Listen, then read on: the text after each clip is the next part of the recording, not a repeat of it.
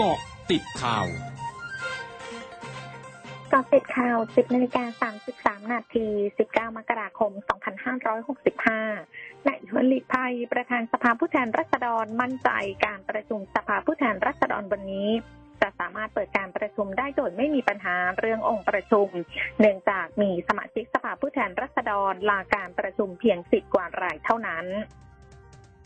นายธนกรวังบุญคงชนะโฆษกประจำสำนักนายกรัฐมนตรีเผย นายกรัฐมนตรีพอใจสถานการณ์การติดเชื้อโควิด -19 ในไทยที่ส่งตัวและมีแนวโน้มลดลง ซึ่งถือเป็นสัญญาณที่ดี พร้อมขอให้ทุกคนปฏิบัติตามมาตรการสาธารณสุขอย่างเคร่งครัด ยืนยันระบบสาธารณสุขมีความพร้อม และเพียงพอต่อการรักษา ระบุนายกรัฐมนตรีพร้อมสนับสนุนข้อเสนอต่างๆ ที่ทำให้ประชาชนจะสามารถใช้ชีวิตได้อย่างปกติสุขมากที่สุด ซึ่งในการประชุมศูนย์บริหารสถานการณ์โควิด -19 หรือสบคในวันที่ 20 มกราคมนี้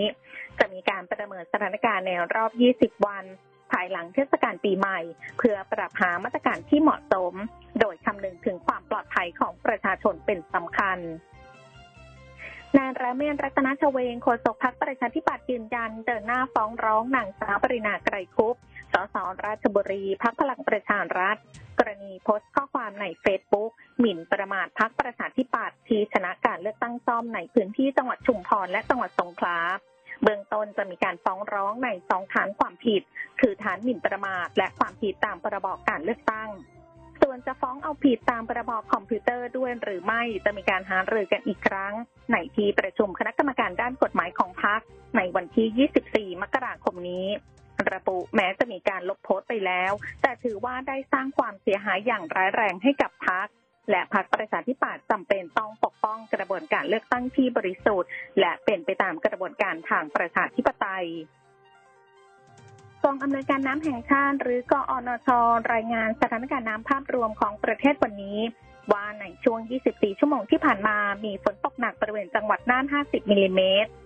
จังหวัดนครศรีธรรมราช 38 มิลลิเมตร และจังหวัดเชียงราย 45 มิลลิเมตรเตรียมเฝ้าระวังน้ำทะเลหนุนสูง บริเวณปากแม่น้ำและพื้นที่ราบลุ่มชายฝั่ง บริเวณกรุงเทพมหานคร สมุทรปราการ สมุทรสาคร สมุทรสงคราม ฉะเชิงเทรา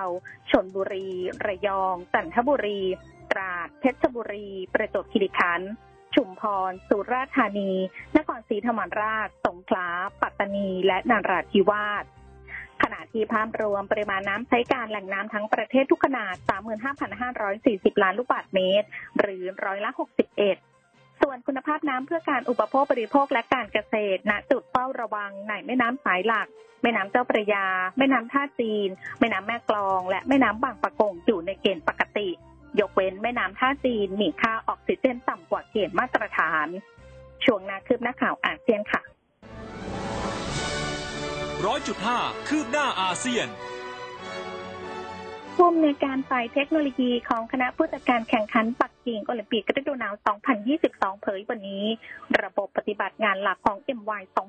2022 ซึ่งเป็นแอปพลิเคชันที่จีนใช้ในปักกิ่งโอลิมปิกฤดูหนาว จะถูกใช้สังเกตการด้านสาธารณสุข และจีนปฏิบัติตามกฎระเบียบอย่างเข้มงวด เพื่อปกป้องข้อมูลในแอปพลิเคชัน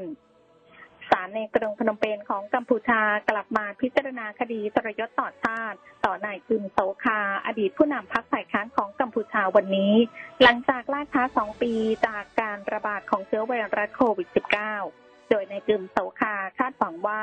ศาลจะยุติการพิจารณาคดี เพื่อบรรลุความปรองดองแห่งชาติ และความเป็นเอกภาพเพื่อการพัฒนาประเทศ